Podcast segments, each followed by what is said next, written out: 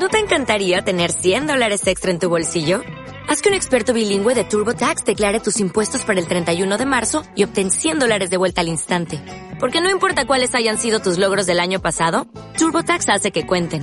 Obtén $100 de vuelta y tus impuestos con 100% de precisión. Solo con Intuit TurboTax. Debes declarar para el 31 de marzo. Crédito solo aplicable al costo de la presentación federal con TurboTax Full Service. Oferta sujeta a cambios o cancelación en cualquier momento.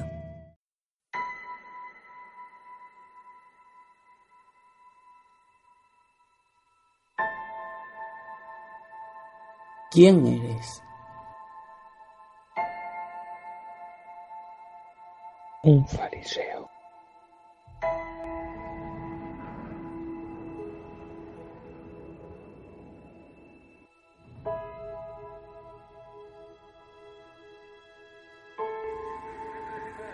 Siempre he sido fan de McLaren, pero no tengo tokens con los que luchar. Aitor, hijo de puta, ¿qué haces? Exigimos nuestro derecho de chupar pollas. Nada sin permutar, Ferrari. Vettel ganará su quinto mundial.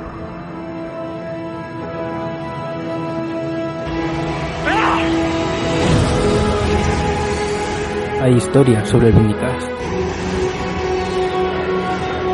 Achú. Tú aciertas.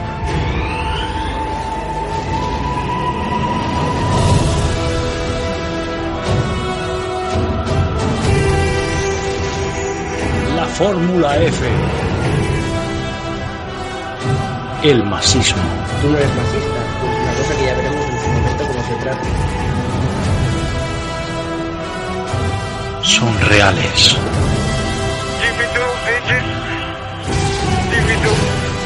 Los fariseos te están llamando.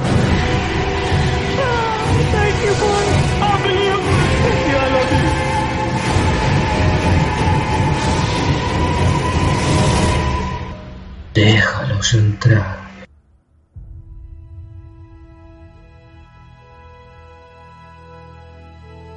Muy buenas a todos y bienvenidos de nuevo a Vindicast, el podcast más fariseo de la Fórmula 1. Hoy, para seguir nuestra racha de programas con sorpresa, te seguimos teniendo más sorpresa. Tenemos un invitado especial, Juanjo Fernández, DinSube10 en Twitter. ¿Qué tal estás? Hola, buenas tardes, o buenas noches, o buenos días, según cuando escuchéis esto. Que tenemos que decir que Juanjo es un gafe supremo, fan de Ferrari y de Vettel de toda la vida. Bueno, de Vettel... A ver... Que no me meto con él, que ya es bastante en este país, ¿eh? Y bueno, ha venido aquí a farisear con nosotros un rato. Vamos a intentar aprovechar racha de invitados especiales y demás. Lo digo para los que nos escuchéis. Si queréis participar, podéis poneros en contacto con nosotros a través del Twitter del podcast, que es VindicastF1. Y... siempre podéis contactar con nosotros y os gestionaremos para que podáis entrar. Que siempre que entréis para farisear, no hay problema. Mientras que no seáis fan de McLaren, aquí no hay problema. Os presento a los que tenemos aquí hoy con nosotros. A Mario, a Bindi, a Rebel y a Vic, que Vic viene conduciendo por la carretera. Y puede que más tarde, no lo sé, puede que más tarde se nos incorpore Juan, que está teniendo algunos problemas técnicos del Yatecomo. Si hay suerte, lo tendremos más tarde con nosotros. ¿Qué tal estáis, chavales? Un saludo a todos. Buenas. Buenas. Saludos desde la carretera, Churnela. ¿Cómo va el rebufo? Nada, sigo detrás del mismo Chevrolet que digo, que no es el Aveo, y ni tiene 6 ruedas. Ni está diseñado por ordenador tampoco. Pero sí, sigo a rebufo. Bien, mantente rebufo y no te mates, por favor. No queremos subir audiencia a costa de tu cadáver.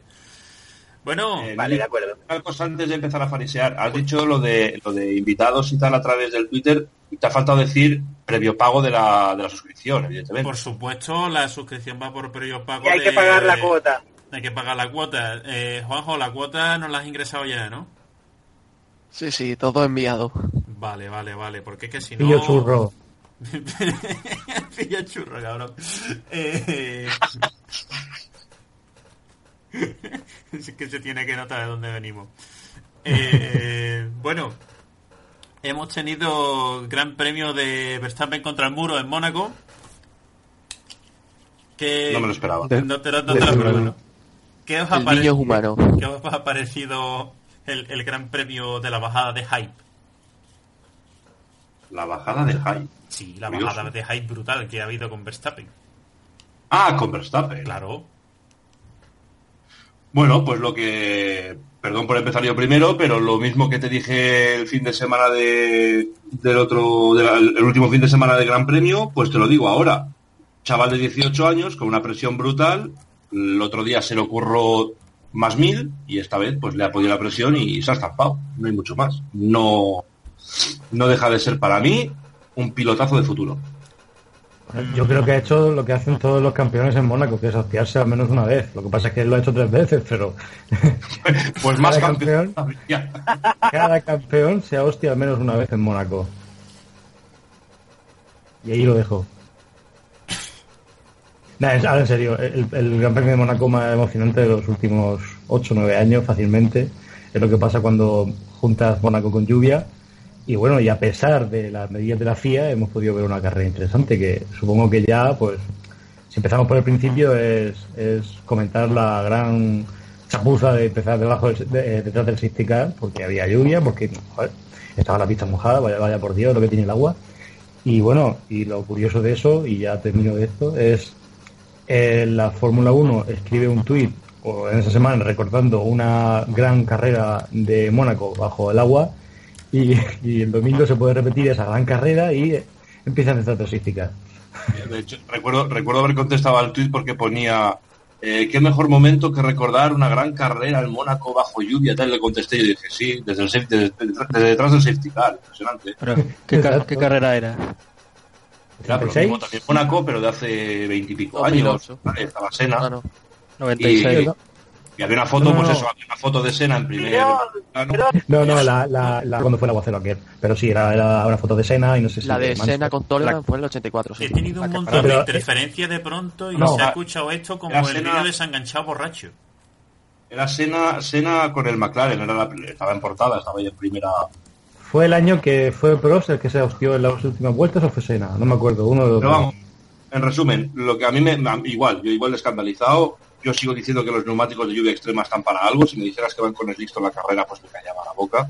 Pero habiendo neumáticos de lluvia extrema, hostia, pues que se usen, tío. O sea, no es... La mejor prueba de lo que dice es que nada más irse al safety car, ya entró Magnussen a montar intermedios y empezar a rodar al mismo ritmo. Entonces es innecesario totalmente el safety car con lluvia extrema.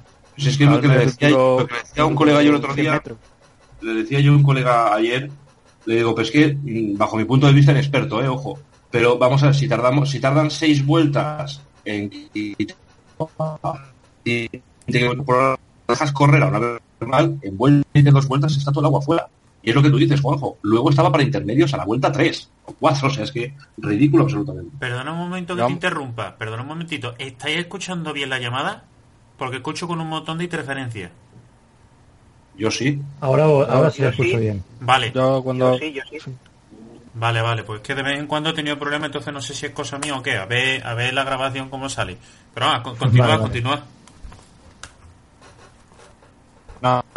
Pues vergüenza por parte de lo que a mí toca, pues jugada maestra de, tengo que hacerlo, jugada maestra de Alonso. Que le llevó la contraria al box, porque el box le llamó vuelta y media antes y él se quedó en pista una vuelta y media después. Se quitó de una atacada a 3, se quitó a Hülkenberg, se quitó a no me acuerdo quién y a Rosberg. A Sainz, correcto. Y genial, oye, los 2 coches en puntos, perfecto. Ricardo, pues bueno, cagada en boxes, poco más que contar, tenía la carrera para mí ganada. Carrerón de Hamilton, también carrerón. Muy bien. Y por lo demás, lo de Sauber, tío, es que cada vez que lo vuelvo a pensar, tío, es que me chirrían los dientes. De Sauber, por cierto, voy a aprovechar que la has mencionado. Tenemos una exclusiva, y ojo que es una exclusiva seria, hablamos en serio por primera vez en no sé cuántos programas. Corren rumores de que Sauber puede entrar en suspensión de pagos hasta septiembre y que va a entrar un inversor poniendo cierta cantidad de dinero, puede que de Asia, sobre agosto. Esos son los rumores que corren. Si se da, lo escuchasteis primero aquí. Si no, fue una fariseada más de las que soltamos. Bueno, como está por vía interna, Juanjo, ¿qué quieres contar de Sauber? Bueno, sobre lo de Sauber, hay que decir que es que todo lo que se pudo hacer mal se hizo peor. Primero de todo porque, no sé si escuchasteis durante la carrera, hubo órdenes de equipo para que Nasser dejase pasar a Ericsson. Desde el primer momento, ¿cómo pides a un piloto? De eso. ¿Cómo pides a dos pilotos que pagan, no que son empleados, es que son los que pagan? ¿Cómo les pide que dejen pasar a su compañero? Hombre. Es demencial si te paras a pensarlo. Porque yo si pago, ¿por qué tengo que dejar pasar a mi compañero?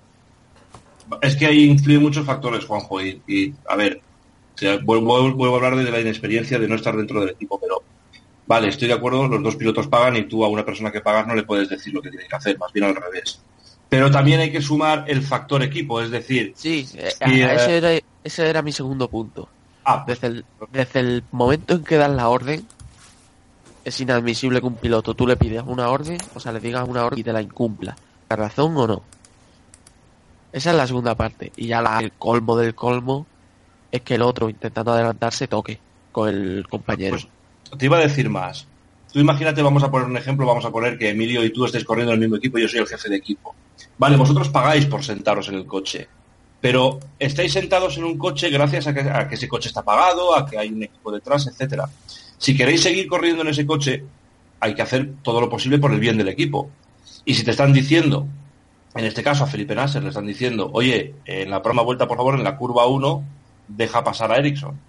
Y el tío una vuelta y dos y tres no le deja pasar, se ve en la telemetría que Ericsson es bastante más rápido por vuelta que Nasser, eso es para el bien del equipo.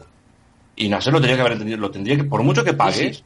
Tienes que entender que tú estás dentro de un sitio, o sea, tú estás pagando para sentarte en un sitio, que ese sitio existe, pero si tú lo puteas, ese sitio va a desaparecer. Y eso es lo claro. Que yo no termino de entender, o sea...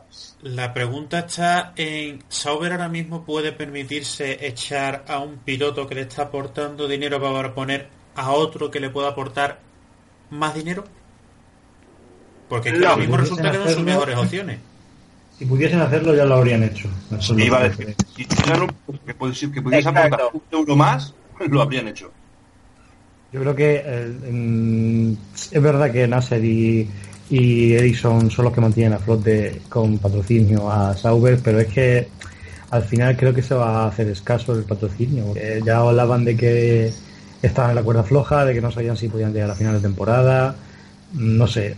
Yo creo que si no han cavado su tumba en Mónaco, un poco les falta, porque precisamente un equipo no las bajas, que se toquen sus dos pilotos y encima que ahora vengan rumores, como he leído esta mañana, de que Ericsson se chocó a propósito. Casualmente esos rumores vienen de Brasil y no sé qué nacionalidad tiene Nasser, pero creo que es brasileño, ¿no? Sí, parece ser que lo ha admitido durante una rueda de prensa, un comentario. Es una supuesta declaración que dice una fuente cercana a Sauber, pero yo me mantengo un poco escéptico en eso porque chocarse a propósito yendo el 14 no tiene ningún sentido. Si vas segundo o tercero te digo, vale, pero chocarse yendo el 14 con tu compañero de equipo, con Alan Colo... La repercusión que van a tener con la tontería del toque no la van a tener con un 12º y un 13º. Pero es sabemos la máxima de, por ejemplo, Bernie Eccleston, que publicidad buena o mala es publicidad.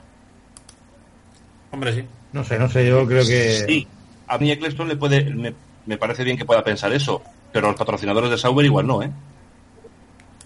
¿Qué patrocinadores no tiene?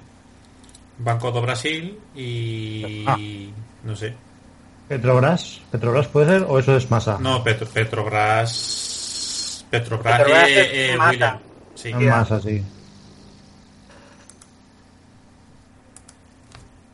Hombre, ya que hablamos de Massa, no sé si escuchasteis la declaración. Perdóname, sí. Mario.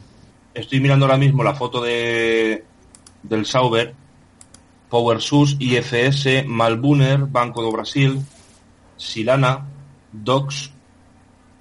Esas son las empresas que tiene ahora mismo en el coche. ¿Qué nos pasa hoy que estamos hablando tela de serios, tío? Parecemos otro, parecemos un podcast serio. Tranquilo, que yo iba a venir ahora, si habéis escuchado lo que dijo Merlos, que Massa y Botas se iban de Williams. Vale. Empezamos con vamos a empezar a hablar de Merlos, venga, pues empezamos a hablar de Merlos ahora. Lo que no sabéis es que Merlos se ha comido Williams. Ya hemos empezado. Pero... ¿Qué, Merlos? ¿Qué, ya Merlos te has comido a Massa, ¿eh? Ya te has comido a Massa, si es que... Me he comido a Massa, ¿no? Padre, a su casa.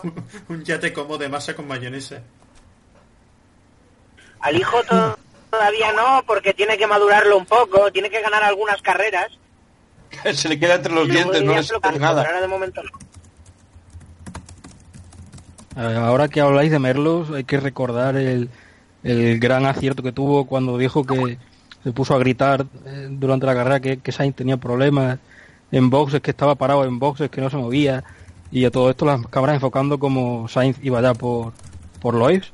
Y el tío gritando, sigue en boxes, no sé, está parado allí, tal cual, error increíble. A mí me la vaya por el túnel casi. A mí me la ha metido doblada entera. Como me acuerdo que Mario me puso por Telegram, no te fías de lo que diga Merlos.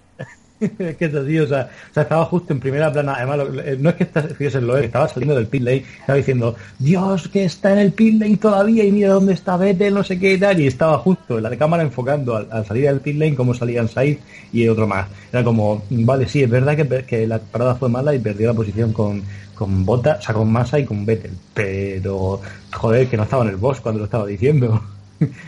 Pero tuvo varias de este estilo, como una diciendo parece que Hamilton ha bajado el ritmo con las ultrablandas, justo acababa de montarlas, y decía, ¿puede ser Joan que tenga graining ya? Fijo, ¿cómo va a tener ojo que Rosberg tiene un problema en el motor, cuidado que Rosberg, no, a las 20 vueltas, ¿puede ser que le haya dejado pasar? Y le dejó pasar. Sí. Bueno, Hamilton ha agradecido que Rosberg le dejara pasar y así pudo ganar la carrera. De hecho, hay que decir una cosa. Chapeó por Rosberg por obedecer una orden de equipo en pos al equipo, pero esto de cara al campeonato le puede salir caro, . Y sobre todo más caro le va a salir esa ida de olla que le da dejando que Hülkenberg le pase en la recta de meta. Además, esos son dos puntos que pueden costarle un mundial. Pero no creo, pero ¿alguien me puede explicar qué pasó en ese momento? Porque el Merlos había comido mi retransmisión y no lo entendí. ¿Qué es? ¿Porque las gomas estaban destrozadas o por qué fue? Porque se puso a llover. Se puso a llover y porque se puso a llover y de hecho Alonso, la última vuelta que hizo Alonso la hizo pero súper lento y con cautela, y era porque llovía mucho. Yo lo único así que un poco de fariseada es, no sé si recordáis en 2014 cuando en el Gran Premio de Bélgica Rosberg le da un golpecito a Hamilton que le revienta la rueda y se revienta el alerón. Uh-huh. Y la semana siguiente en el Gran Premio de Monza Rosberg se sale misteriosamente 3 veces en la misma chicane para dejar pasar a Hamilton. Sí. ¿Cierto? Yo solo digo que ayer, o sea, el domingo vimos una situación parecida. Venimos de un accidente de carrera que bien podrías echarle la culpa a Rosberg y casualmente ahora le dejas pasar un buen caballero y como un hombre de equipo. Absolutamente, fíjate, el cerrojazo que le pega en Barcelona. Nosotros que defendía capa y espada que la culpa del accidente de Barcelona fue de Rosberg, y como tú dices, casualidades de la vida, y ahora va y le deja pasar, el otro se lo agradece. El tirón de orejas que dio Niki Lauda, bueno, de oreja, tuvo que hacer efecto, ¿eh? Bueno. Y... Pero el tirón de orejas se lo llevó Hamilton, ¿eh? No Rosberg.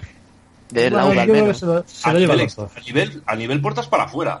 Pero ahora fíjate, sí. A nivel puertas para adentro, lo que habrá podido pasar para que... Pero ahí ya creo que es más cosa de Toto Wolff que del propio Lauda. Hombre, al final Lauda no es nadie en Mercedes, entre comillas. ¿Quién manda? Y al cabo, quien manda es Toto, ¿no? Sí. Lauda puede también decir, pudiera ser que no sea por esos motivos, sino, oye, Hamilton está mal, vamos a dejarle esta victoria a él y que después que siga luchando. Venga, Emilio, va, no farisees. Eso se lo cree nadie, por favor. Yo no sé qué le pasó sinceramente a Rosberg. Vale, sí, tuvo problemas de frenos, todo lo que quieras, pero el ritmo durante toda la carrera era pésimo, era malísimo. Y yo, es súper raro porque Rosberg venía de 3 victorias seguidas en Mónaco, ¿eh? Exacto, y bueno, sí, pero no es lento en Mónaco precisamente, como dice Emilio. Pero no sé, son 3 victorias seguidas sin tráfico delante, que ahí yo creo que es donde entra la diferencia. En Mónaco es que de hecho pasaba también con los Red Bull, que ganaron los 4 campeonatos seguidos. A la mínima que tenían un coche delante ya no era tan dominante. Bueno, yo le está pasando la vida a Mercedes. Yo no veo tan descabellada la idea de que en meta se deje pasar por Hülkenberg para ajustar más puntos en el campeonato. No veo tan descarado, no. Bajo mi punto de vista, creo que lo que quiere Mercedes es espectáculo. Y bueno, pues si consiguen de alguna manera ajustar más la diferencia, pues lo van a hacer. Pues yo solo dudo mucho. Mercedes no quiere ningún tipo de campeonato. Mercedes quiere las carreras más aburridas del mundo para ganar el cuarto. No, Mercedes no quiere carreras aburridas y siempre lo ha estado diciendo. Mercedes no quiere carreras aburridas, no les interesa. De puertas para afuera, vamos a ver, políticamente correcto te van a decir eso.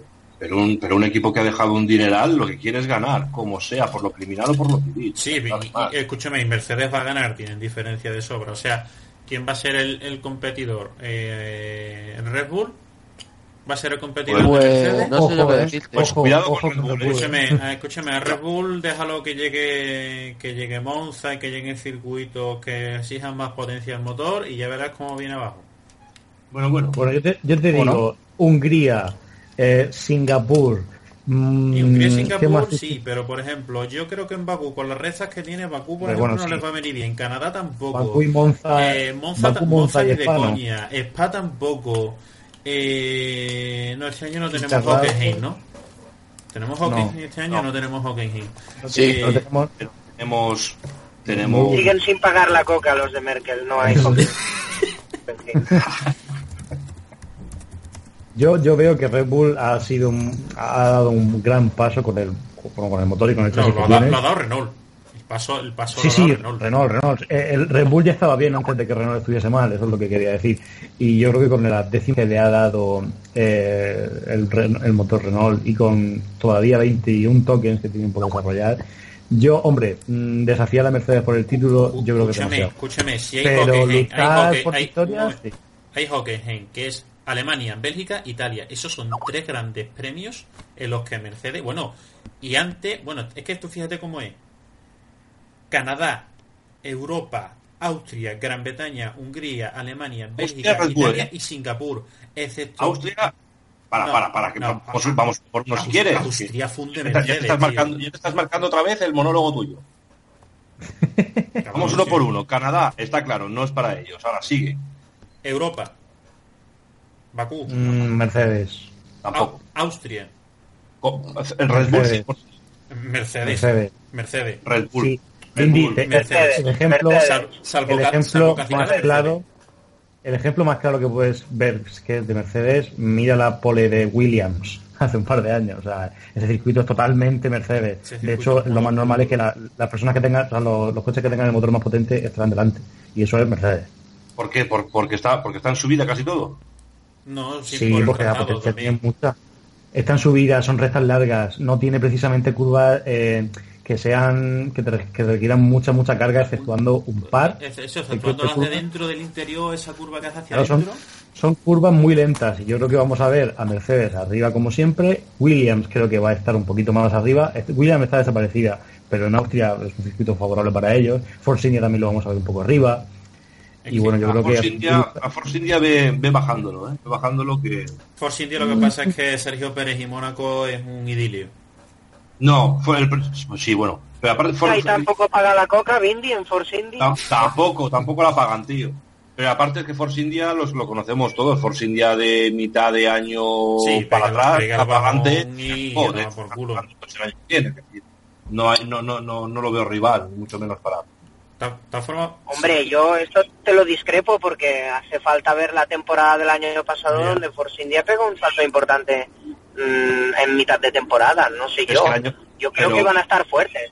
Pero, cariño mío, el año pasado estuvieron desarrollando el coche hasta casi el final. Este año hace una carrera en Barcelona, ya dijeron que estaban centrados en 2017, ¿eh? Bueno, pero yo no subestimaría tanto a Force India, ¿eh?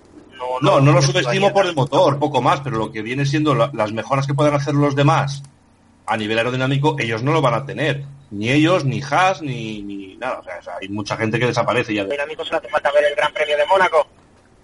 ¿Qué ha pasado? ¿El qué, perdón? Esperaba más atrás. Que tú estás diciendo que no van a tener mucho margen de mejoras aerodinámicamente. Y yo te digo que Force India no me parece un coche malo aerodinámicamente, sino no solo hace falta ver Mónaco. No estaban tan atrás. Pero vamos a ver, pero mira la estrategia que hizo Sergio Pérez. Es que hay que contar, es que hay que mirarlo todo también. Es que la estrategia que hizo tan agresiva le valió, le funcionó, no te digo que no. Pero no, vamos, no me vas a meter ahora a Force India como que es el referente en cuanto a evolución de coches de mitad de temporada para adelante. No, yo no te estoy diciendo eso, ni mucho menos, pero yo digo que Force India no es una escudería a subestimar para mí este año tampoco. Por mucho que se diga que se centran en el coche de 2017, a mí no me parece que lo están haciendo tan mal. No, mal no, porque tienen la evolución, la última evolución que la trajeron en Barcelona y la están aprovechando. Ten en cuenta que Mónaco, bueno, pues vale, pues Mónaco es lo que sabemos. Mónaco es Mónaco y es demasiado especial como para tenerlo en cuenta. Pero ya lo dicho, bueno, espérate a Canadá, vamos a ver en Canadá dónde están. Bueno, te voy a seguir contando. Gran Bretaña lo contamos como Mercedes. Hungría, vale, hace Red Bull. Después tenemos Hockenheim, que también es para Mercedes. Bélgica e Italia es para Mercedes. Singapur, sí. Venga, vale. Pero a ver, para un segundo, pero estáis suponiendo que no mejora Red Bull, y Red Bull es el equipo que más evoluciona. Pero es el motor. Va a alcanzar Renault. Que salen en P1 y P2 y que... A ver, que pueden pasar mil cosas, eso está claro. Pero en la teórica sí que es verdad que esos circuitos son para Mercedes. Te sigo contando más. Malasia, Mercedes. Salvo que llueva y bueno. Japón. Malasia tiene un montón de... Malasia es muy aerodinámico, ¿eh? Japón, la Malasia, empate. Después Japón. Podemos ponerlo empate un poquito más para Red Bull. Sí. Austin. No sé yo de qué decirte. El hermano Rodríguez. El hermano Rodríguez para Mercedes. Brasil, Red Bull. Intermedio, diría yo. Y después Abu Dhabi, Mercedes. De todos modos, lo que decía Reyes es eso, que... Bueno, eso de Mercedes, Abu Dhabi... Da igual, sí, va a llegar con una diferencia Mercedes. Ya... Es que va a llegar con una diferencia... Hay una diferencia con años anteriores que es... que este año Mercedes no va a tener a Williams cubriéndole las espaldas. Escúchame, si Williams está mucho más atrás. Si hace falta que... le subirán, creo yo, ¿eh? Sí, pero a lo que me refiero es que estos últimos años, si necesitaban ese colchón de tener a Williams, sí, lo han tenido. Williams estaba en un lugar que con una actualización de software del motor se ponían detrás de Mercedes. Este año eso no lo veo. Que Red Bull sí tiene con Toro Rosso, por ejemplo, este año. Por ejemplo. Aunque bueno, Toro Rosso lo que pasa es que tiene muy buen coche, pero es que el equipo no es ni de lejos ni el sexto de la parrilla. Cometen demasiados errores. Entonces al final siempre acaban yendo para atrás y acaban puntuando poco para las opciones que tienen. Lo genial de todo es que hemos estado diciendo los circuitos son de Mercedes o de Red Bull y ninguno hemos dicho que es de Ferrari. No, pero es que Ferrari ese año ya sabíamos que era Truniarri. O sea, este año, como si el año pasado no lo fuera, o el anterior. Todavía vale, tres carreras que hay que analizarlas, pero te ganó tres carreras. Sigo pensando. Chicos, a ver, el Turrini no decía, el Turroni este del almendro, no decía que Vettel era mejor desarrollador que Alonso, que se parecía al gran Schumacher desarrollando los coches. ¿Qué está pasando? Bueno, y las rajadas que está metiendo. Ahora entraremos en eso. Primero quiero comentar una cosa. Bueno, ¿qué ibas a decir, Indy? No, iba a decir eso, pero luego lo hablamos. La rajada bestial este domingo de que el coche es una mierda. Escúchame una cosa. La evolución que está metiendo Renault, donde deja Honda, los está dejando en evidencia completamente, ¿eh? Ah, ¿que no lo estaba ya? Sí, más todavía. O sea, Espera, voy. Sí. No, que es una cosa que se iba comentando en los lares, que es el siguiente chiste, ¿vale? Que es toc toc, ¿Quién es? El campeonato de McLaren Honda en los años venideros seguro que no.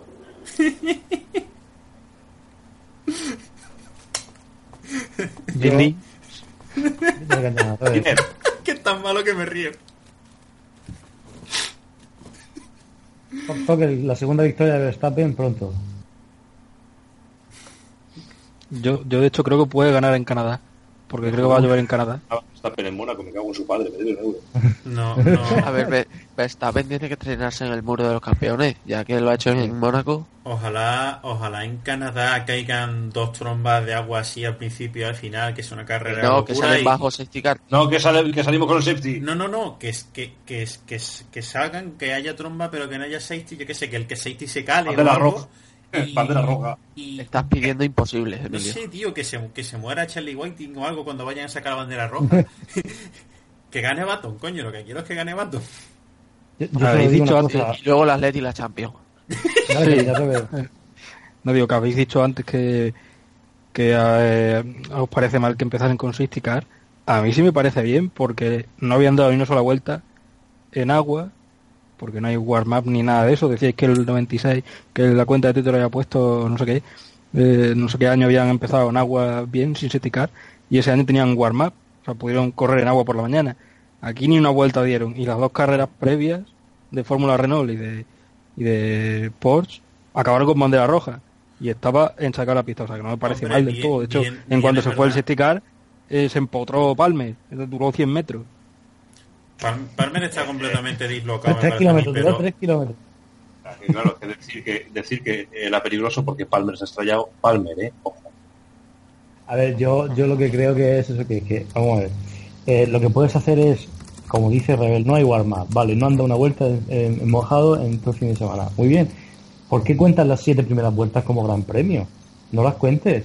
Vale, una especie de calentamiento. No, venga, pero las cuentan por la gasolina. Pues los apagas, ya ves tú, si el año pasado se le pagaba los neumáticos, pues que le paga la gasofa. No, pero da igual, es que el coche no tiene suficiente gasolina para llegar, tendrías que parar y repostar. O que den 7 vueltas y luego han salida estacionada, ¿no? Exacto, sí, algo así, porque a mí, vamos, yo te digo lo que decíais, ¿no? Das 7 vueltas de gran premio, debajo de safety car con lluvia extrema, y después a las 2 vueltas ya está parando uno para poner el intermedio. Y esto no es como que vale para poner intermedio y del agua que está se pega un tortazo y tiene que volver a entrar. No, que podía ir sin problema. A un buen ritmo. Es mucho más profundo, porque en la Fórmula 1 es imposible ver, como en MotoGP, cambios de horarios de los entrenamientos, un warm-up especial por las condiciones. MotoGP ahí es mucho más flexible, por ejemplo. Lo hemos visto varias veces con problemas de neumáticos de Michelin, de... La Fórmula 1 es imposible, la F1 tiene muchas categorías previas y muchas historias previas por la mañana que no pueden. MotoGP tiene Moto 3, Moto 2, tiene la Rookies Cup. Duran 40 minutos. Las carreras son menos largas, claro, ese es el tema. No estoy echando toda la culpa a la Fórmula 1, obviamente, pero es la pena que no prevén que puedan pasar este tipo de cosas, y entonces todo queda como un insulso y al final se acaba pagando en la propia carrera, y es lo que un warm-up debería hacerse. ¿Estás acabando, tío? Alguien está teniendo. Que hemos mencionado la palabra Ferrari y Emilio está volviendo en sí. Ah, vale. Okay. Ay, el carrerón de Kimi Räikkönen, no decimos nada. Bueno, sí, iba a decir que yo creo que es el mejor piloto que ha pisado la historia del asfalto de Mónaco. Se ha enganchado en la puzolana. Yo es la confirmación, o sea, lo de Räikkönen es la confirmación que lleva 2 años sin ser un piloto de Fórmula 1. Ahí lo dejo. ¿Räikkönen cuándo ha sido piloto de Fórmula 1? Bueno, 2013 lo hizo bien. McLaren. McLaren, sí, venga, anda, acuéstate. Eso supongo que era desde hace mucho, ¿no? Pero desde que comenzó a beber vodka y se le fue, ya no. Pero si nació con una botella bajo el brazo, hombre, no puedes decir eso. Habrá que ver lo que le pone al depósito de agua del coche, tío. ¿Sabéis que dicen que todos los niños vienen con un pan debajo del brazo? Pero ¿sabéis quién no lo hizo, verdad? ¿Quién? Merlos, que se lo comió. Un saludo al director de Movistar, que es un fan nuestro. Un saludo a la Guardia Civil. Merlos, desbloquéame, porfa. Indicast edición especial cárcel. Desde Alaurín de la Torre con invitado especial Julián Muñoz. Hostia, tío. Qué grande. Y José María. Gran premio de Málaga. Oye, por cierto, ¿habéis oído el rumor de que McLaren está a punto de fichar para búsqueda de pilotos y todo eso a Monchi? ¿O cómo lo veis? Oye, pues mira, no estaría nada mal. Bueno, McLaren no, tío, suena tenemos de decir Ferrari, tío, a ver si encuentra pilotos de verdad. Ferrari tendrá un piloto de verdad el día que fichen a Carlos Sainz. Así de sencillo. Ferrari... Y cuando lo hagan Dead Ferrari. Sí, cuando lo hagan será el último coche de la parrilla. Correcto. No será el último coche. No será el último coche. Es inversamente proporcional a lo que le pasaría a Alonso. Cuando se va, el coche que deja es el que campeona. No, lo que hará Ferrari es estará luchando contra Van Dorn y estarán... última carrera, Sainz le sacará 40 segundos a Van Dorn, irá a ganar el mundial y se le romperá un manguito. Yo solo digo que el relevo generacional de los pilotos de Ferrari pasa por Lance Stroll. ¿Quién es Stroll? ¿Quién es Lance Stroll? Eso es Ferrari. ¿Has dicho Javier Castrol? Javier Castrol. Alguien tenía que soltarlo. Claro, sí, tío, si van a desarrollar un software libre para diseñar por por ordenador. Saludos, Javier Castrol, que sé que nos escuchas, lo sé. Pero, Vic, ¿tú sabes cómo va a entrar Castrol en Ferrari? ¿Cómo? Sorpréndeme. Va a hacer una apuesta con 8 años a 50 pavos y va a decir, ¿a qué entro? Y entra, o sea, así. No, espera. La película que me acabo de montar es aún mejor, ¿vale? O sea, ahí va. Con software libre, ¿vale? Con software libre va a diseñar una máquina del tiempo, ¿vale? Entonces, lo que va a hacer con esa máquina del tiempo es volver a tener 8 años y o en su defecto decirle a su yo de 8 años, mira, tienes que apostar en vez de 50 pavos 80, ya no sé ni lo que dijo, tienes que apostarte, pues yo qué sé, pido un crédito de 1.000.000 de pavos. Pues se va a hacer rico, va a diseñar otro software libre, siendo rico porque se lo podrá pagar, que haga coches de 6 ruedas por ordenador con motor BMW y Williams, y va a crear la Copa Monomarca Fórmula FGP6 Jordan Williams BMW 6 ruedas. Entonces, Tokiski le va a querer patrocinar y va a venir aquí, se va a reír entre nosotros, pero muy fácil. Vic. Yo solo digo que él no. Era... No, Vic, iba a decirte, ¿has pagado la coca o te la han prestado? Dep. No, es que ahora me he descargado una nueva versión de AutoCAD. Yo solo digo que él fue un visionario. Yo le recuerdo con mucho cariño porque dijo que no iba a ganar Verstappen, que era un piloto de nada, y fue el fin de semana a decirlo, y el tío más joven ha ganado un gran premio. Ay, perdonadme. Necesito hablar de una cosa seria durante 32 segundos, ¿puedo? Con lo serio que está haciendo el programa, bueno, adelante. Puta mierda, de verdad, y os lo digo en serio, la decisión de la FIA de poner el halo para el año que viene. Sí, putísima mierda. Sí, asqueroso. Desacierto, sí. Y perdonad, y voy a ser, o sea, podéis llamarme la persona más horrible del mundo, ¿vale? Pero por un... Vale. O sea, hombre, tampoco te pases, no, pero vamos a ponernos en la imaginación. Fijaos el otro día, el sábado, ni más ni menos, que no me remonto el sábado se levantó una tapa de alcantarilla que Button se comió y le reventó la parte derecha del coche. Sí. Si esa pieza se llega a meter en los huecos que tiene el halo y le da, por ejemplo, a alguien que, no sé, a Massa, bueno, Massa no, que aporta mucho a la Fórmula 1, a Räikkönen, ya le dio. Le da alguien en el pecho.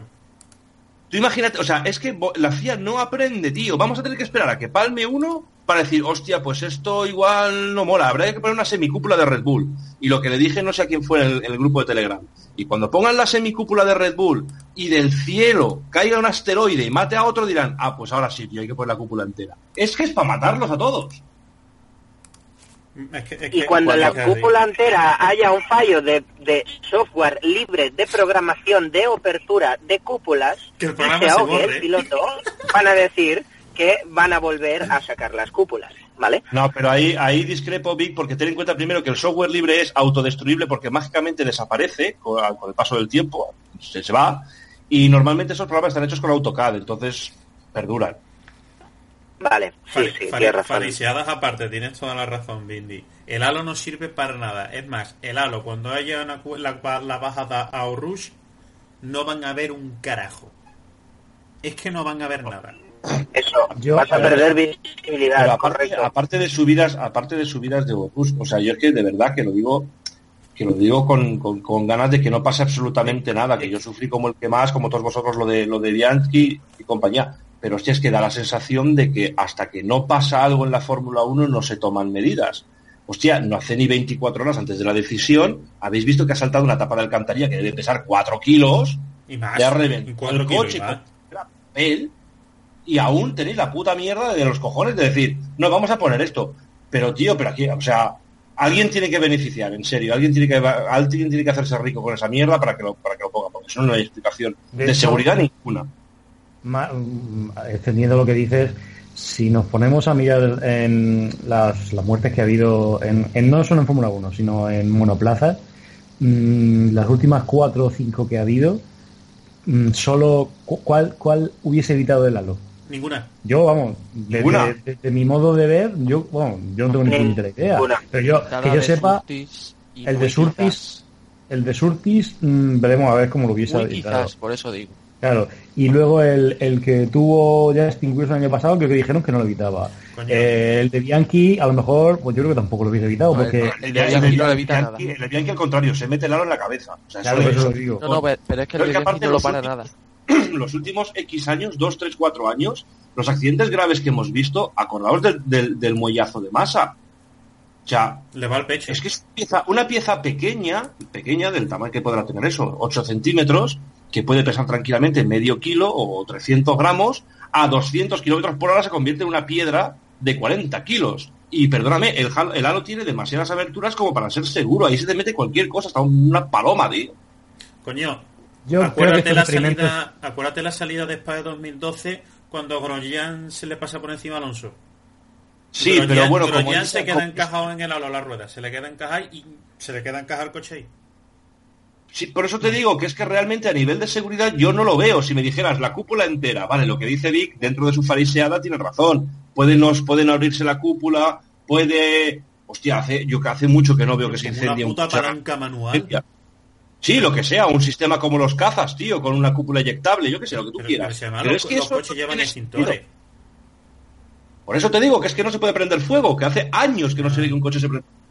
Y la cúpula, coño, te protege de todas partes, del lateral. Mira, y además la cúpula... Dale. Rebel, dale tú, primero. No, digo que la cúpula supuestamente tiene el problema de que no se puede quitar los cinturones bien, o no se pueden poner bien. El piloto se tarda muchísimo tiempo tanto en ponerlos como en quitarlos. Probablemente porque pero no hay tanto espacio. La norma de seguridad es que al piloto se le saca con el asiento, con cinturones y todo. Se le saca con la cúpula, no hay espacio para... La cúpula debería poder quitarse. Porque el halo se mueve, el halo se quita. Que hagan una cúpula por la parte. Necesitamos a Javier Troll, tío. Que lo diseñe ya. Juanjo, ¿qué ibas a decir? A ver. No, el mayor problema que yo veo es que tal y como está la FIA ahora mismo, con la cúpula, ¿habrá algún problema? O sea, y soy pro cúpula, que al final yo creo que acabaremos llegando a eso. Con la cúpula, ¿habrá algún problema o incendio o cualquiera? Y a partir de ese problema se volverá a quitar la cúpula. A ver, yo creo que han podido decidirse por el halo, porque cuando Red Bull probó en Rusia la cúpula, la semicúpula esa, vieron que tenía problemas de entrada de aire en la chimenea de refrigeración del motor. Pero, hombre, eso haz una cúpula con otro diseño. Sí, no soy un experto en aerodinámica, pero... No me sirve ese argumento. Haces el coche 10 centímetros más largo por la parte delantera del morro, con lo cual la cúpula la haces más estilizada y te entra todo el aire. Que no hay por dónde cogerlo. De verdad, te puedo rebatir cualquiera, lo que quieras. No, digo como... no sé, conspiración. Que yo no lo entiendo. Pero, que yo no lo entiendo. El poner el arroz. Pero yo no digo que alguien se va a hacer rico con esto. Simplemente lo suelto así y ya está. A ver, pero es que el problema es que se quiere implementar la cúpula, halo, lo que sea, dentro de los diseños actuales, y la cúpula tiene que ser la base.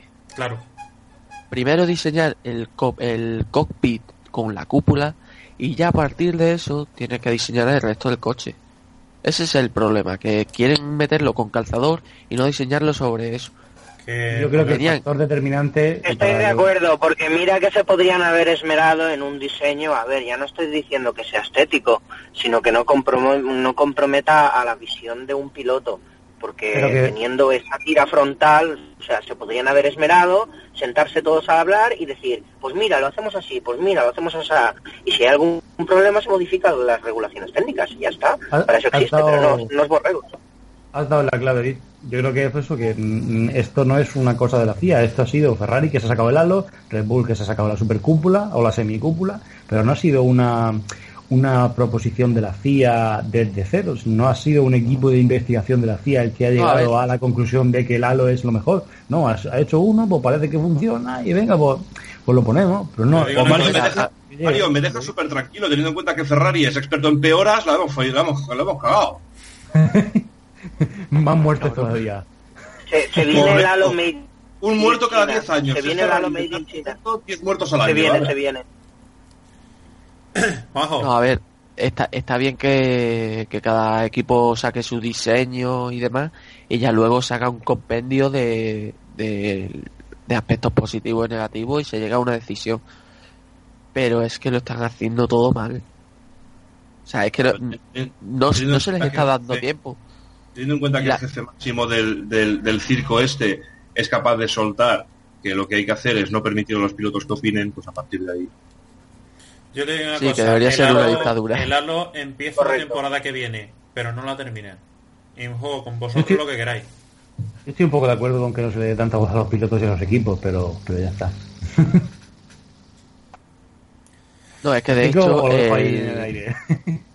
De hecho se va a poner en 2017... por imposición de los pilotos. Sí, o sea, cualquier protección que sea, ellos la querían para 2017 como muy tarde. No sé, qué cosa más rara, de verdad, es que... Yo es lo que tengo entendido, vamos. A ver, la cúpula parece haber caído bien en... O sea, la idea de cúpula parece haber caído bien en los pilotos. Porque ya tenemos varios casos, por ejemplo, Massa es precisamente uno de los más defensores de la cúpula, incluso Alonso diciendo que no hace falta... Que realmente que hace falta algo para proteger ese tipo de cosas. Y yo creo que está intentando hacer algo demasiado difícil. Yo creo que precisamente el monoplaza lo que tiene es que es eso, un monoplaza y está abierto. Entonces, ¿qué puedes hacer? Pues puedes cambiar de monoplaza a biplaza, como en Le Mans.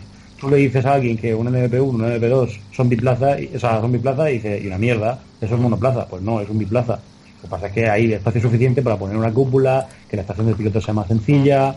No sé, al final yo creo que por ahí puede ir la cosa. Poner al final un monoplaza, intentar ponerle una cúpula para una persona, yo creo que no va a ser posible.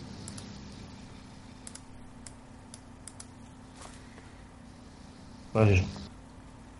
Por cierto, no hemos hablado nada de Ferrari y estamos ya cerca de... Llevamos 45 minutos de programa. Y mejor no hablar. Pues nada, pues no hablamos de Ferrari. Y lo dice un ferrarista. Que no, a ver, que tampoco se nos ha dado nunca bien a Ferrari y Mónaco, pero esa sensación de que no se puede hacer más con lo que hay es triste, y ojalá se revierta en Canadá. No creo, aunque no sé si era en Canadá que iban a meter tokens o si al final lo dejan para más allá, pero me cuesta verlo, la verdad. La verdad es que no sé, tío. Es que yo sobre todo lo que digo es de Ferrari, ya no que vayan a mejorar, que vayan a empeorar. ¿Qué puñetas está haciendo O sea, el tema de Vettel rajándote Ferrari de esa forma es que... Coño, eso, ¿cuándo lo habéis visto? ¿Cuándo lo habéis visto en Ferrari? Me resulta muy familiar a mí el rajar del equipo. No rajar del equipo, sino darle un tirón público de dejar el equipo. Hace 3 años Alonso, precisamente. O sea, no es raro que... Bueno, parece que ahora Alonso ha puesto una vertiente de rajar de Ferrari, que parece que está permitido. Pero Alonso no ha llegado a rajar de Ferrari como ha llegado a rajar este. Y quieras que no... Emilio... Que no solamente Vettel. Estoy contigo. Lo bueno es que se le permite a Vettel. Exacto. Cosas. Se le permite rajar tan fuerte. Una cosa es rajar de una manera pues sutil, ¿vale? O sea, el coche no iba tan bien como lo esperado, no sé qué, no sé cuántos. Pero una cosa, y otra cosa es rajar como raja Vettel. Pero bueno, pero vamos a ver. No creo que Ferrari lo permita. No hace ni un año. Vuestro estimado Alonso en Japón fue capaz de decir la famosa frase de GP2. ¿Es que eso no es rajar de lo bestia de su equipo? Pero, hombre, después de todo el año que llevaba, vale, ahora cuando me dices que no es comparable. Pero, vamos a ver.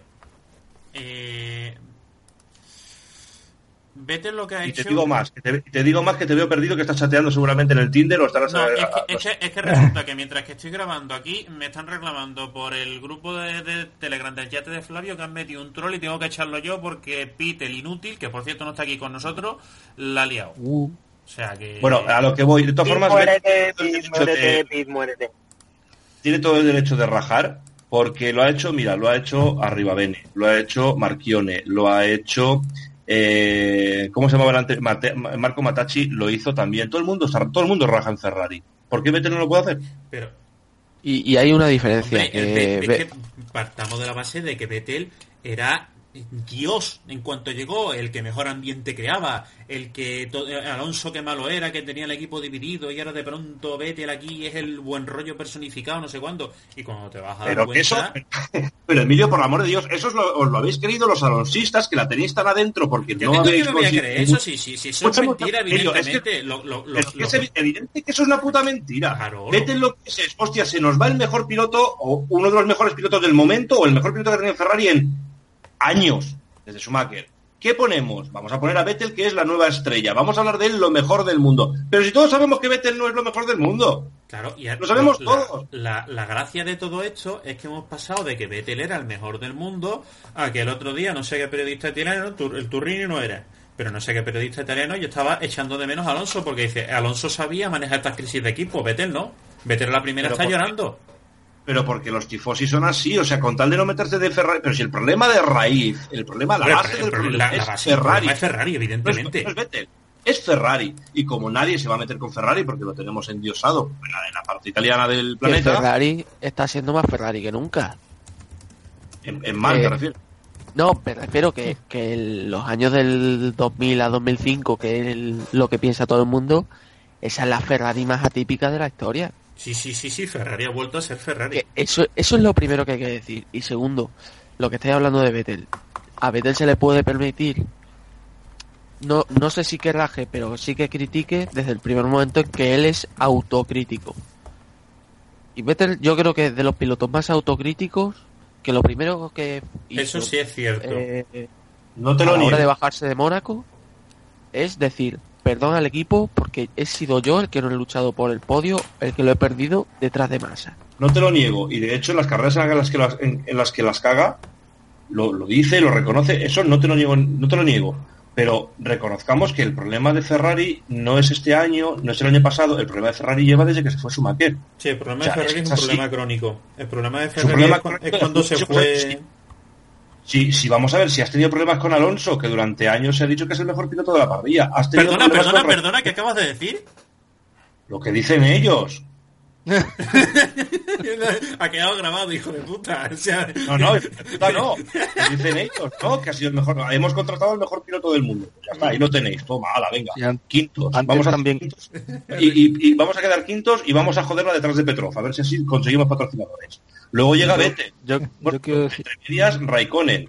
Räikkönen era... Acordaos de cuando vino Räikkönen, por favor. Cuando se le fichó de Renault, que llevaba haciendo buenas temporadas. ¿Qué se dijo? Ha vuelto el mejor Kimi de la historia. Tenemos la mejor pareja del mundo de pilotos. ¿Y qué pasó? Fracaso absoluto. Se va Cuellonso, me traen a Vettel. ¿Qué está pasando? Al suelo completamente. Y tirarán a Räikkönen y traerán a quien tú quieras. Mira, traerán a Sainz, traerán a Hamilton, traerán a quien tú quieras. Y va a seguir igual, porque la base, el Ferrari en sí, es un desastre desde hace años. Mientras no traigan a Maldonado... No te extrañe. Yo quiero decir... Ojo que Maldonado decía el Merlos antes de comerse la transmisión que el año que viene iba a Williams. ¿De nuevo? Hostia. No, yo quiero decir que... Señor lo dice. Bindi, deja hablar Rebe. Perdón. No, quiero decir que como amante del drama me encanta ver a Ferrari este año. Siempre pasa algo, es fantástico. Pero que digo que todas las críticas acaban el día que gane y acabará ganando. Seguro. ¿Cuándo? Hombre, eso me encantaría que lo haya dicho Juanjo, que pues, se supone que es el... ¿Cómo es el...? ¿Cómo te han presentado, Juanjo? Como fan de Vettel cuando no lo soy. No, antes, eres el más... ¿Cómo se llama esto? Gafe. Eso, gracias. A ver, es que yo qué sé... Yo creo que al fin y al cabo... O sea, al final acabará ganando Vettel con Ferrari. Y me arrepiento ahora mismo de decirlo. No, pero yo que sé, que... Aquí se te agradece, Juanjo. No, y yo soy el primero que dijo que McLaren Honda acabaría ganando, también te digo. Ahora vuelve a odiarme. ¡Me cago en! Hombre, acabará ganando, no, pero el año de la retirada de Van Dorn. No creo que la vuelta a la victoria de Ferrari esté tan cerca como piensas, Rebel. Pero que si este año ha tenido que haber ganado 2 o 3 carreras fácilmente. 2 o 3. La primera... ¿Campeonar a Ferrari o campeonar a McLaren? Yo creo que campeonará ante Ferrari. Yo creo que campeonará ante Honda, pero... O sea, McLaren Honda, pero... Y yo que creo que campeonará ante Red Bull. No, Red Bull desde luego. Es más, antes veo campeonando Toro Rosso. Tampoco te pase, ¿eh? Haas is the future. Decía Rebel que victorias se le han escapado a Ferrari, que no terminó. Australia, sí, cuando se pegó Alonso la leche. La segunda carrera fue... ¿Cuál fue la segunda carrera? Bahrein. Bueno, Bahrein en teoría sí, no sabemos cómo podía haber ido Vettel de no haber roto motor, que no sabemos por qué rompió motor tampoco. Después vino China, otra carrera que tenía mejor ritmo que los Mercedes y se empotaron los dos. El Vettel se dio por delante de Räikkönen. 2, casi 3 victorias. Y ya está. La de Montmeló es imperdonable no haberla ganado. Sí, la de Montmeló, claro. Estás obviando que Mercedes casi cada carrera. Bien. De hecho, la peor es Mónaco, lo único que no han ido bien. Sí, bueno, pero luego en Barcelona Red Bull les ganó, luego, no sé, Mercedes también ha estado más rápido. Yo creo que los pilotos no están al nivel del coche. Los pilotos. Los dos. Bueno, Räikkönen por supuesto y Vettel también. No sé, yo creo que Vettel no es el problema. Aquí yo creo que tenía mala suerte en un par de carreras y no sé, yo no la enterraría tan pronto. Bueno, no es que la estés enterrando, no quiero decir eso, pero no sé, yo creo que todavía pueden hacer algo. También te digo que creo que Ferrari de los 3 equipos, digamos, top, va a ser el que menos evolucione. Creo que es el que menos toques tiene disponibles. Te digo una cosa, este año no merecería la pena evolucionar nada. No.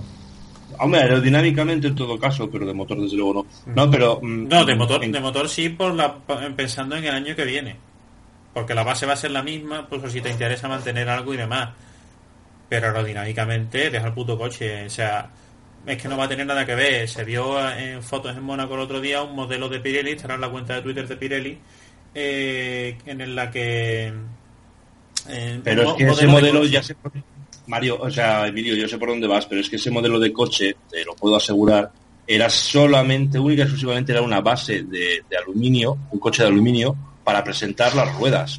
Era una presentación de las nuevas gomas, para ver las dimensiones y tal. Es decir, aerodinámicamente el coche no es así ni parecido. Va a ser completamente distinto de que los ingenieros se pongan, va a ser completamente distinto. Pero lo que le iba a decir a a Mario, yo no sé hasta qué punto, que es evidente, me he equivocado, he dicho que lo que hay que dejar de evolucionar evidentemente es la aerodinámica, pero yo no sé hasta qué punto Ferrari puede optar a algo este año, si a día de hoy Toro Rosso con el motor 2015, bueno, no voy a decirle que está por delante, pero le está comiendo muchísimo terreno. Realmente lo que yo puedo entender entonces es que más bien Toro Rosso va a estar por delante de Ferrari, como sigamos así. Yo creo que eso de Toro Rosso ha sido atípico, no es normal que Toro Rosso esté tan delante de Ferrari. De hecho, hasta el mismo Sainz se sorprendía, decía, vamos, delante de Ferrari así ni de coña. Y él mismo decía, pronto, en cuanto empiecen los equipos a mejorar, Toro Rosso se va a ir para atrás. Pero está claro que Toro Rosso no tiene potencial para evolucionar. Estáis subestimando a Ferrari. Ganará, sí, se acabarán los problemas, tienen coche para ganar y volverá a estar en la lucha por el mundial. ¿Cuándo ha estado Toro Rosso delante de Ferrari? ¿El año que viene? ¿Perdona, Juanjo? ¿Que cuándo ha estado Toro Rosso delante de Ferrari? Que... No he dicho que esté delante de Ferrari, he dicho que vamos a ver. Hay que reconocer que en muchas carreras Toro Rosso, para lo que es Toro Rosso, hace muchísimo mejores resultados que Ferrari para lo que es Ferrari. Estamos vale. Sí, pero Toro Rosso como tal no ha estado delante de Ferrari, salvo algún entrenamiento libre. Correcto, sí, salvo que se estampe Räikkönen, pero me refiero que es que, coño, que van con el motor del 2015. Es decir, si jugáramos con las mismas cartas, Toro Rosso no estaría por delante de Ferrari a lo mejor. Es que os digo una cosa, Toro Rosso con otro equipo humano de boxes, estrategia, Toro Rosso ya habría conseguido más de un podio. Toro Rosso tiene un muy buen chasis y a poco que le hagas un buen motor va a estar adelante. Al final es primo hermano del Red Bull, evidentemente está por detrás, pero en chasis tampoco se alejan mucho. Entonces yo creo que en cuanto le des un motor más potente, evidentemente están un poco más arriba. El chasis al nivel del de Ferrari... no sé, hombre, yo creo que en chasis Red Bull y Toro Rosso pues pueden que sean de los mejores. No me extrañaría. De eso se ha visto, en Mónaco han ido bien. Los Red Bull y los Toro Rosso han estado entre los 10 primeros fácilmente, exceptuando el chiflado de Kvyat. Señores, llevamos ya una hora de programa. Pues vamos a cortar por aquí, que tenemos que irnos a cenar, coño. Que nos pagan solamente por 50 minutos. ¿Hacemos porra súper rápido o no? ¿Seguro? Venga, la semana que viene. La semana que viene mejor, Emilio, que si no... No quieres grabar la semana que viene. Vale, que Canadá no es hasta dentro de 2 fines de semana. Entonces no he dicho nada. Ya hablaremos la semana que viene. Bueno, pues nada, que Juanjo, ¿qué tal tu participación? Bien, pensaba que ibais a ser más cachondos todavía. Hoy es que hemos estado tela de serio, no sé por qué, pero bueno, serán cosas de que hemos estado porque impongo mucho. Porque impongo mucho. Será eso. Pues nada, espero que vosotros que nos escucháis hayáis disfrutado del programa y nos escuchamos en el siguiente Vindicast. Hasta la semana que viene. Hasta luego. Adiós.